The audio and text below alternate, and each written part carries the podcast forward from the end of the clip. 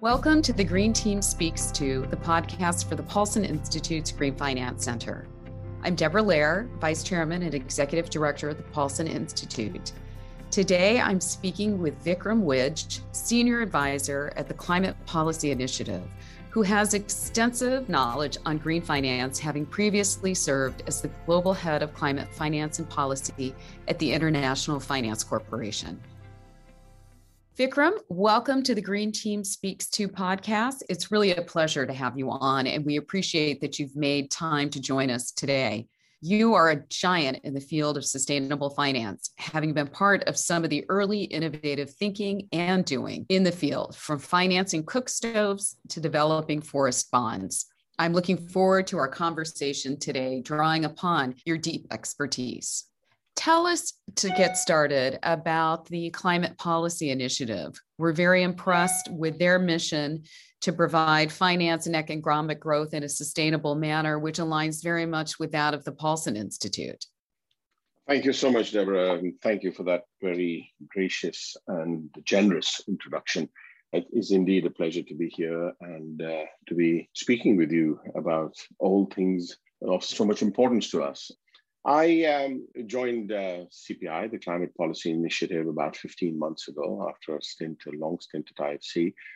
And CPI is an analysis and advisory organization that has deep expertise in finance and policy. So, post IFC, it seemed like a good fit. It is non-profit and non-partisan.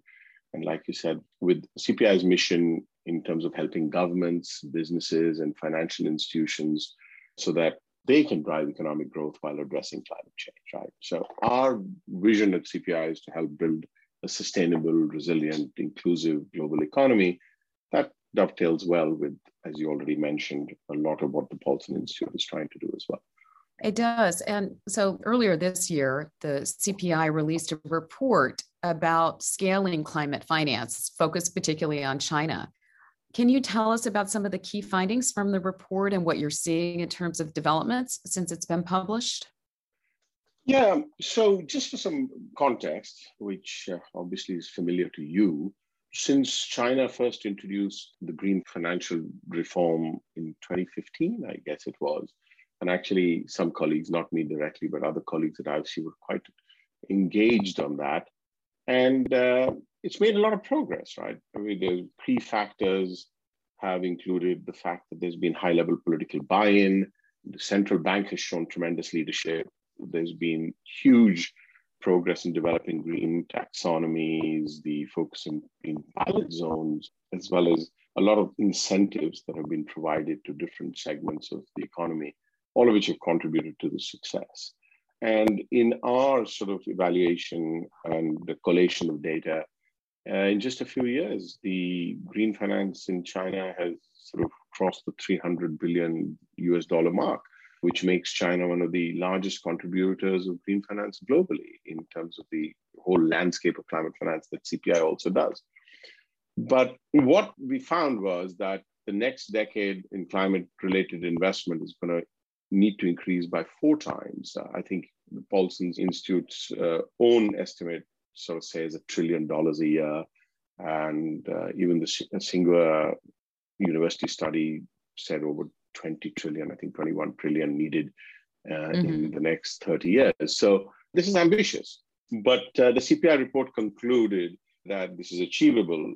There is a potential for significant positive returns on other fronts also, including trade competitiveness, job growth, supply mm-hmm. chain resilience, which thanks to COVID, we've all come to, uh, we all have to come to grips with and realize how um, sensitive that is, but also, of course, overall economic uh, stability. So, you know, China does have a huge potential to expand uh, climate finance because the current penetration, quote unquote green penetration, in China's financial system is only about 4%. So there is ample room for growth. There has been increasing financial support for SMEs, there are new sources of concessional capital being made available, and there is growing interest in how to explore, expand, and implement new innovative structures. There are growing opportunities for foreign private capital to collaborate with domestic actors. Through funds, JVs, as well as, of course, greening the investment opportunities in the Belt and Road countries, right?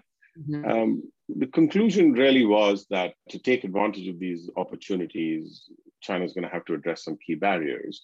While the top-down approach to implementing green finance has led to, you know, mobilization large pools of capital, it's still concentrated amongst government and state-owned actors. So, is there, you know, there some diversification of capital to more commercial players, the private sector, clearer policy signals and incentives, participation, and um, I already said financing, broader base, and then, of course, a robust framework for accountability. So I think uh, that is what I would say is where the report came out. As far as developments since the report was published that you asked about, the 14 uh, five-year plan was not as ambitious as many had hoped for, at least. So we think, right? There are no absolute targets for energy use and carbon emissions.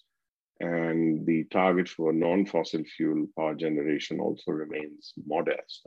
But more importantly, I think more ambitious or even more important than the net zero target for 2060, shorter term targets for 2025 and 2030 are probably you know, I think we are collectively all saying everybody should be doing it. So China is no exception. It's not just the goal, it's how you get to the goal, the pathway, right?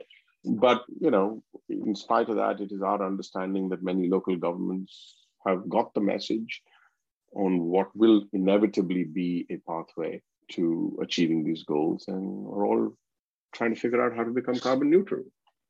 Yeah, I mean, you've covered a lot, both in the report and the developments. And certainly, as they always say, where there's a problem, there's an opportunity. And with the news that China's carbon emissions are larger than the rest of the world combined, you're giving us some hope that there are solutions. And it's encouraging that it can be done through the markets as well. Certainly, we've seen a more concerted push for action in China following the commitment by President Xi to reach carbon neutrality in 2060. And one of the main mechanisms that China is looking to reach that goal is through creating what we hope will be an effective and efficient national carbon market. There's lots of big ideas in climate, but often not ones that come to fruition. Hopefully, the launch of this carbon exchange, which is supposed to be effective next month in June, will be one of these big ideas because just starting with one industry, with the power industry, it will automatically be the largest carbon exchange in the world. But I think more important, it will bring 14% of global emissions under trading by the fact that China's power industry is so large. What are your expectations for the national carbon market, and what do you see as the challenges that China is facing in making this an efficient market? Let me start by saying that the power sector is certainly the right sector to start with. You, know, you already mentioned the magnitude of both its size and its impact on global emissions. And hopefully, the market and the exchange will, in fact, launch uh, next month, as you say. And it's, from what I understand, it's over 2,000 firms that are going to be covered. So it's pretty impressive in its own right. But the history is such that I think our sense is that people on the ground seem to have mixed feelings about will it really launch? And it's a month away, so we'll find out soon enough. Soon mm-hmm. enough, and how effective will it be? Really, right? It hasn't been a important driver of change yet.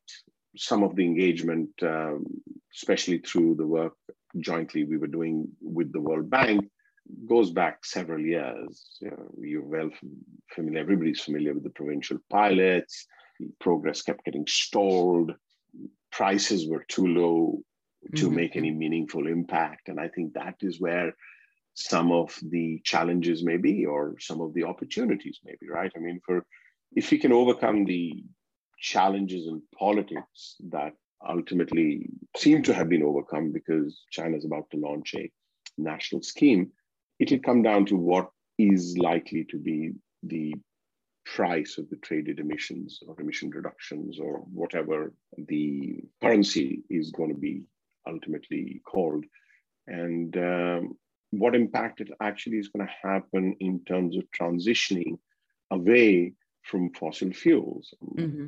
We're all familiar with the fact that um, the call is for 40 to 80 dollar per ton in terms of carbon pricing for the near term in this decade in order for it to be truly effective and that is challenging there's nobody i think even the most recent uh, world bank report they i think published their state and trends of carbon pricing i think it's called now and no longer carbon markets and uh, nobody is anywhere close to that so can china ultimately manage to make this efficient and effective?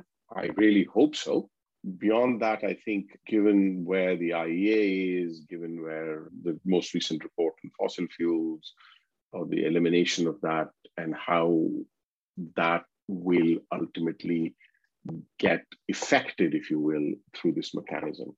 So I have hopes for it, but a lot is going to ultimately, I think, depend on how the cap and trade part of the system really works to drive prices and create the incentives for that transition. Yeah. You hit upon some of the key points, and these are concerns that we share as well. I mean, I think it's important to all of us that China get it right.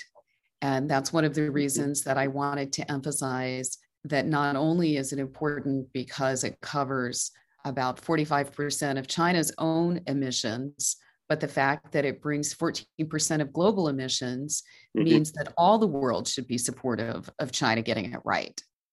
And that's going to be critical, right? Not only just as an example, but in a near future world where all of these hopefully find a way of linking to each other, it's all going to become a critical driver for a lot of uh, other parts of the world economy as well. So, much like you said already.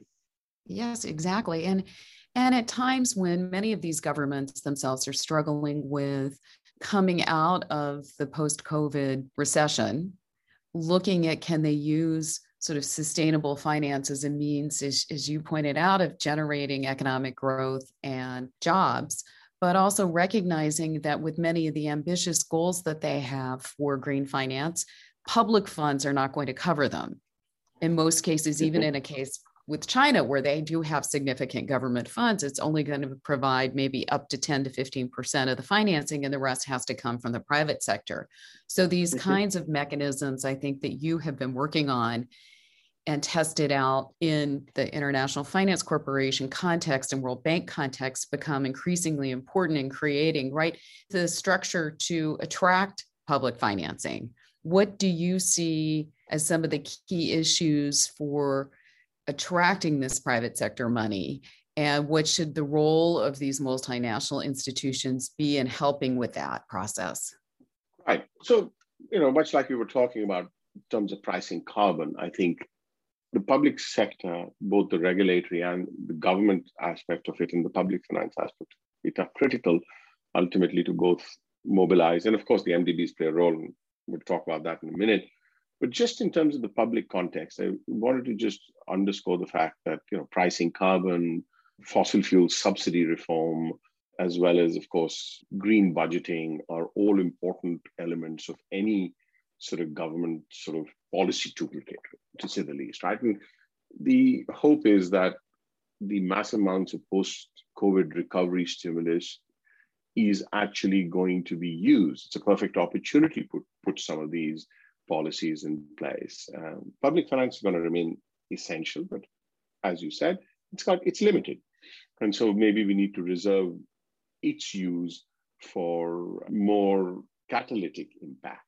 Right? Uh, we did a, CPI did a sort of separate uh, study in the Asian context and found that the majority of actually COVID stimulus packages are providing tax cuts and bailouts to polluting industries know, coal mining, coal-based electricity. So hopefully the next push is going to address that and the green bits are going to be a, the majority of how it is going to be deployed because otherwise not only do you have these public investments at the risk of being stranded the appetite for foreign investment diminishes there are longer term negative impacts as we know fossil fuel use such as dangerous local air pollution right i mean countries like China, countries like India are already suffering from those impacts. So there are a lot of sort of co-benefits, of course, of being able to do that.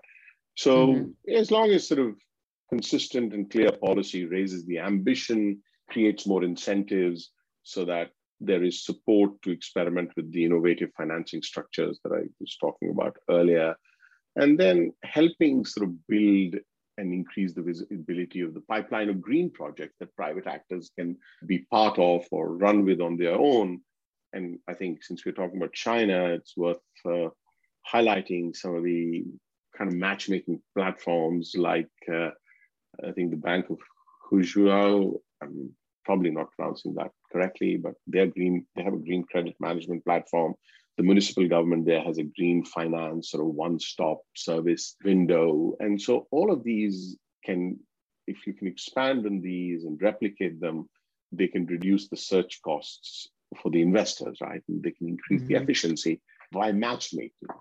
In fact, uh, CPI is considering launching a broader sort of Asia Pacific uh, adjunct to its own uh, reasonably successful global innovation lab for climate finance that will help hopefully surface some of these new innovative business models and as well as replicate those that have already been incubated by the lab.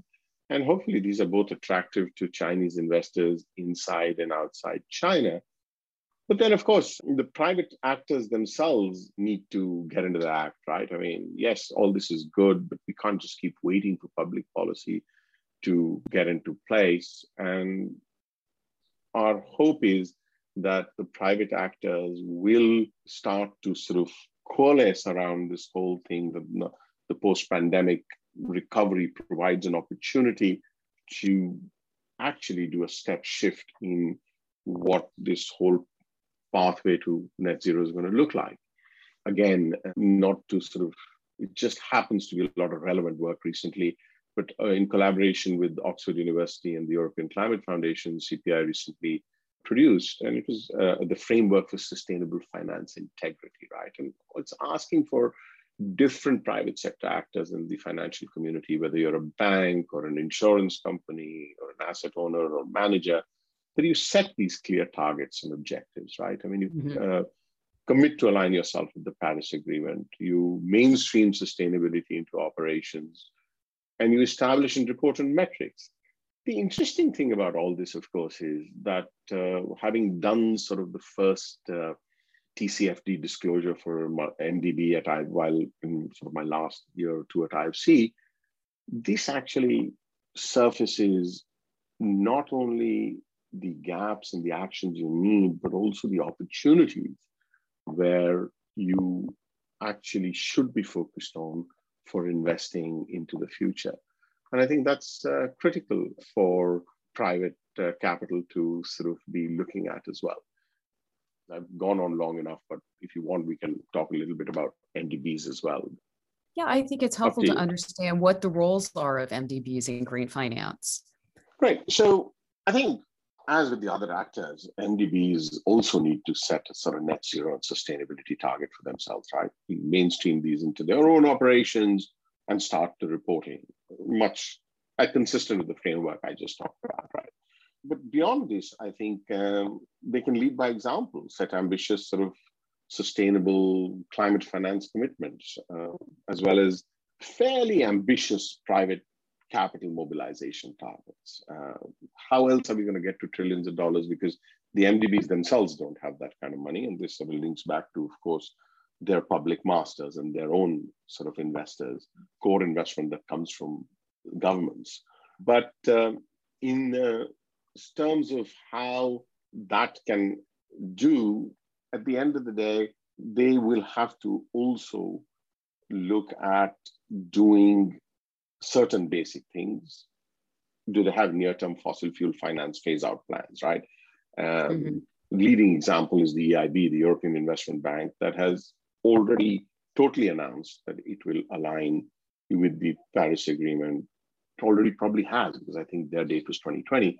The World Bank Group has announced that it will be aligned sometime between 2025 and 2030 um, in terms of that. So these are important announcements, the commitments that will follow, the plans that will actually see this implemented are, of course, going to be key. Um, and I think some of the MDBs could think more originally and creatively in terms of how to unlock the much sought after institutional investors who sort of are the pool of global savings that they control. We all talk about there being enough money, but not enough projects. But honestly, a lot of this money remains locked because it tends to be sort of risk averse, scale averse. By that I mean sort of it, it needs to be large uh, investments. It needs to be sufficiently risk adjusted in a way that is comfortable and it needs to not be super complicated.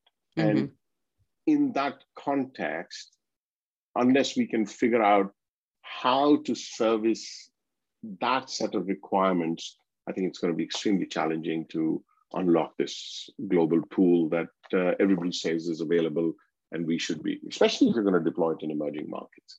It's not mm-hmm. going to be that straightforward. And I think the MDBs have a critical role in getting creative and trying to help unlock some of that by addressing some of these concerns by aggregating, perhaps by de risking, and then mm-hmm. creating products around that and they do play a really important role and we see growing political will when it comes to green finance. You know one of the positive signs that we've seen recently is the re-establishment of the g20 sustainable finance working group and the fact that the united states and china are now the co-chairs and that this is back high on the agenda for the g20 is very encouraging and we see that climate finance is also high on the agenda at the G7 of the COP26.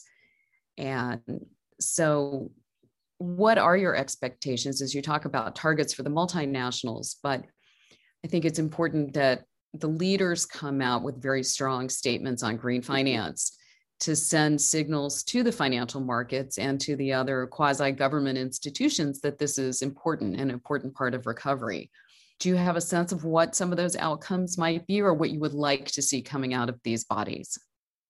Right. Um, look, the momentum after all these years of gnashing our teeth is uh, very welcome. Um, you know, hopefully, will make up for at least what I think are where we should have been about at least 10 years ago, if not 20 years ago. But it's still very hard to predict outcomes because so much is already is starting to happen across the whole ecosystem, right? I mean, the governments in the private sector, publics, uh, the broader public realm as well. So, from where I hope we will actually end up focusing on, or at least the discussion in these fora will focus on, is one on targets. I think hopefully there'll be debate and there'll be refinement of these targets everybody is getting increasingly comfortable with announcing a net zero by 2050 type sort of headline, um, 2060 in China's case. But as I mentioned earlier, I mean, these are susceptible to at least accusations of greenwashing ultimately. And this is true for private, the corporate, and the financial uh, sector as well. But acknowledging that we've come a long way in a very short period of time, um, we need to make sure that these are credible, right? I mean, it's the, not only the target, but it's also the pathway to mm-hmm. those targets. And I think that is critical for green finance because once those pathways, sort of interim targets, if you will, get established, then there will be a bigger push for sort of the transition commitments made by all actors and the debate on sort of portfolio alignment while will continue, will hopefully become more operational, uh, will sort of have more operational issues than you know the discussion on how, where, when. So that'll, I hope, create the specificity that we actually need for the next 30 odd years in terms of trying to do that. Carbon pricing and carbon markets, we already talked about. That I think remains critical in terms of trying to figure out hopefully the overdue discussion on establishing the so-called Article 6 rule book for compliance markets will happen, at least by or at COP26.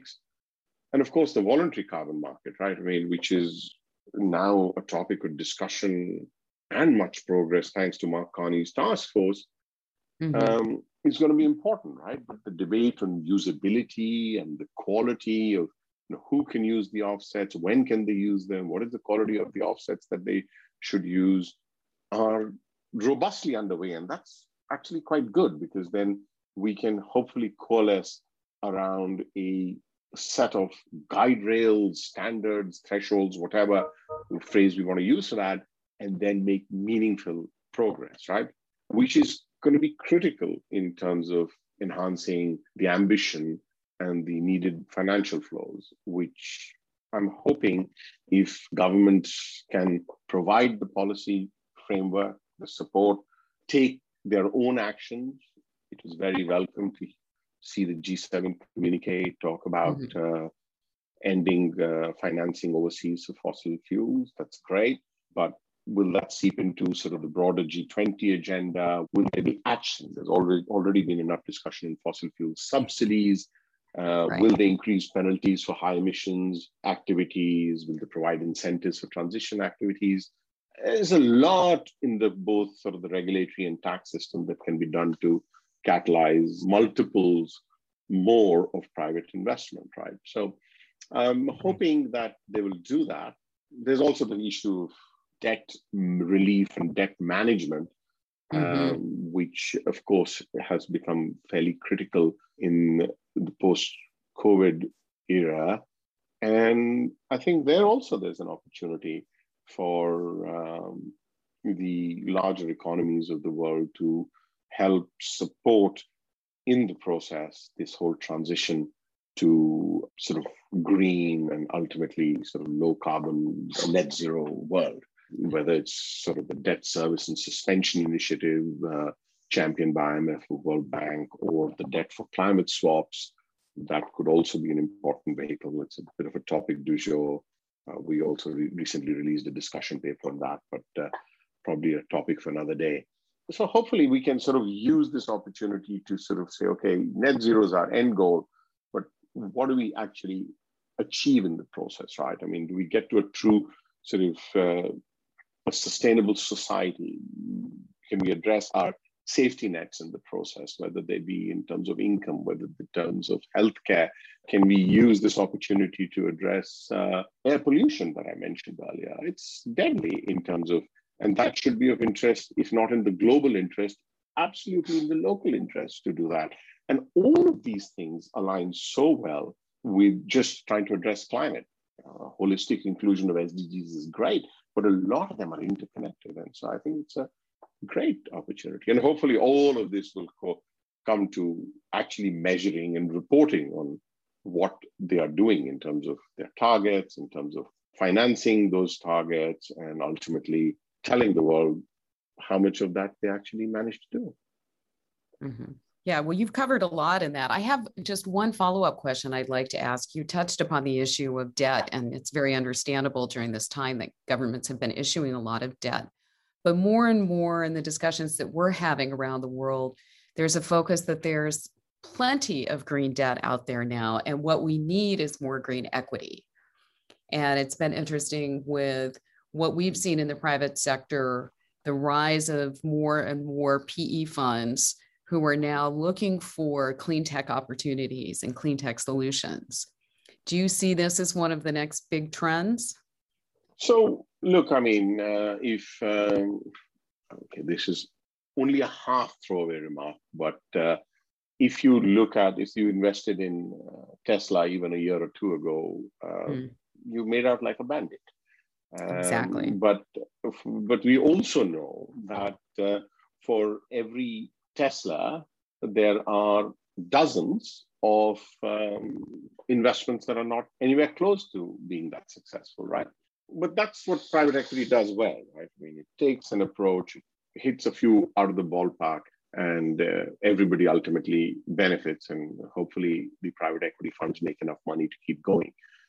Green, a um, lot of uh, this sort of discussion has been going on and off. I mean, the whole focus on green bonds for a while uh, was, some people argued, overstated because the issue was there was not enough equity, which is the true funds at risk. And um, we're going to ultimately need a lot more of that.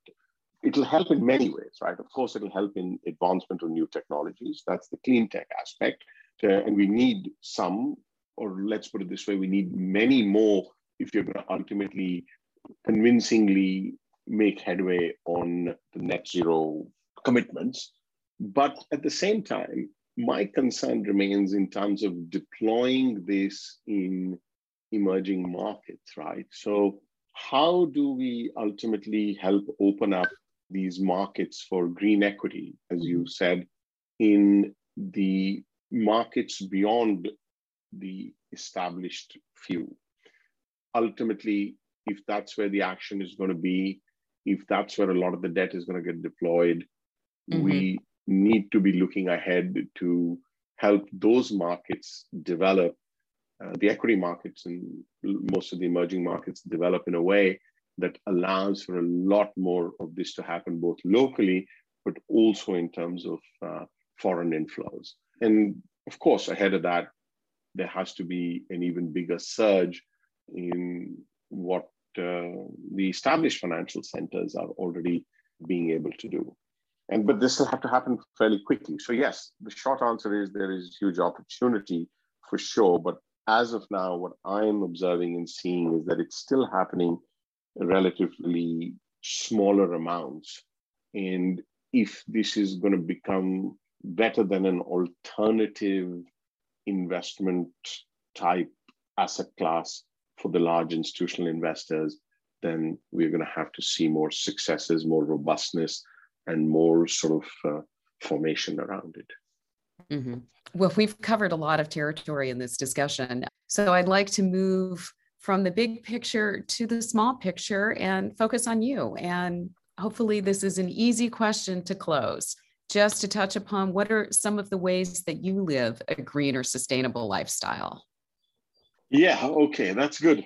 So, actually, just linking back to the whole issue of targets and measuring and reporting, a small group of us did a personal carbon footprint exercise uh, during my last year at IFC to help us figure it out and uh, to see where we were, what we could do, and what uh, commitments we were making and trying to accomplish. So for me, I you know I already purchased wind generated electricity and pay the provider extra to offset the natural gas that is what is used for heating and cooking in my 80 year old house. So, you know, it's uh, maybe when I change homes, we can look more into that. But for now, that is sort of at least offset. It's carbon neutral, if uh, not zero. I do have a car, but after seven years of owning it, it barely has 20,000 miles. So I pretty much walk or take public transport or mm-hmm. shared rides to the extent possible. I live in the city, so that's easier. I have been trying somewhat successfully, or you could say somewhat unsuccessfully, it's halfway there, to reduce my red meat consumption and trying to limit it to no more than a couple of times.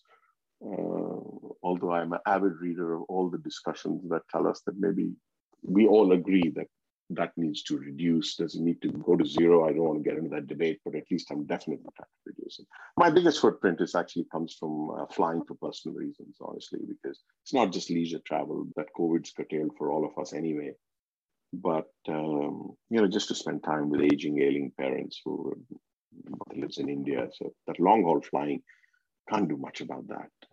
Mm-hmm. Offset it and try, but you know, it's a challenge. And I sort of, with that, empathize with everybody struggling with to get to zero. But how are we going to get to that? There have to be viable options and alternatives available as much at the personal level as uh, sort of the broader sort of corporate financial sector level, right? It is. As a frequent flyer, I'm sympathetic about that also and how we support viable options.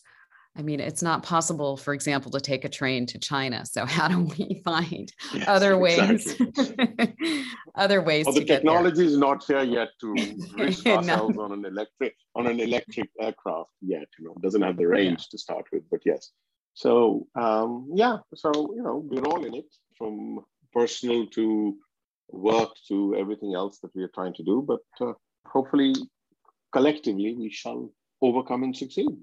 That's right. Well, that's a great note and positive note to end on. Vikram, thank you so much for sharing your thoughts with us. These are such important topics, and you have such deep background and experience. We're really appreciative of your insights. Thank you. Thank you so much, Deborah, and thank you. And appreciate you and the Paulson Institute actually giving me this opportunity. It's been wonderful. Thank you again. Thank you for joining us on Green Team Speaks To. To listen to more episodes and learn more about the Paulson Institute's work in green finance, please visit us at paulsoninstitute.org. See you next time.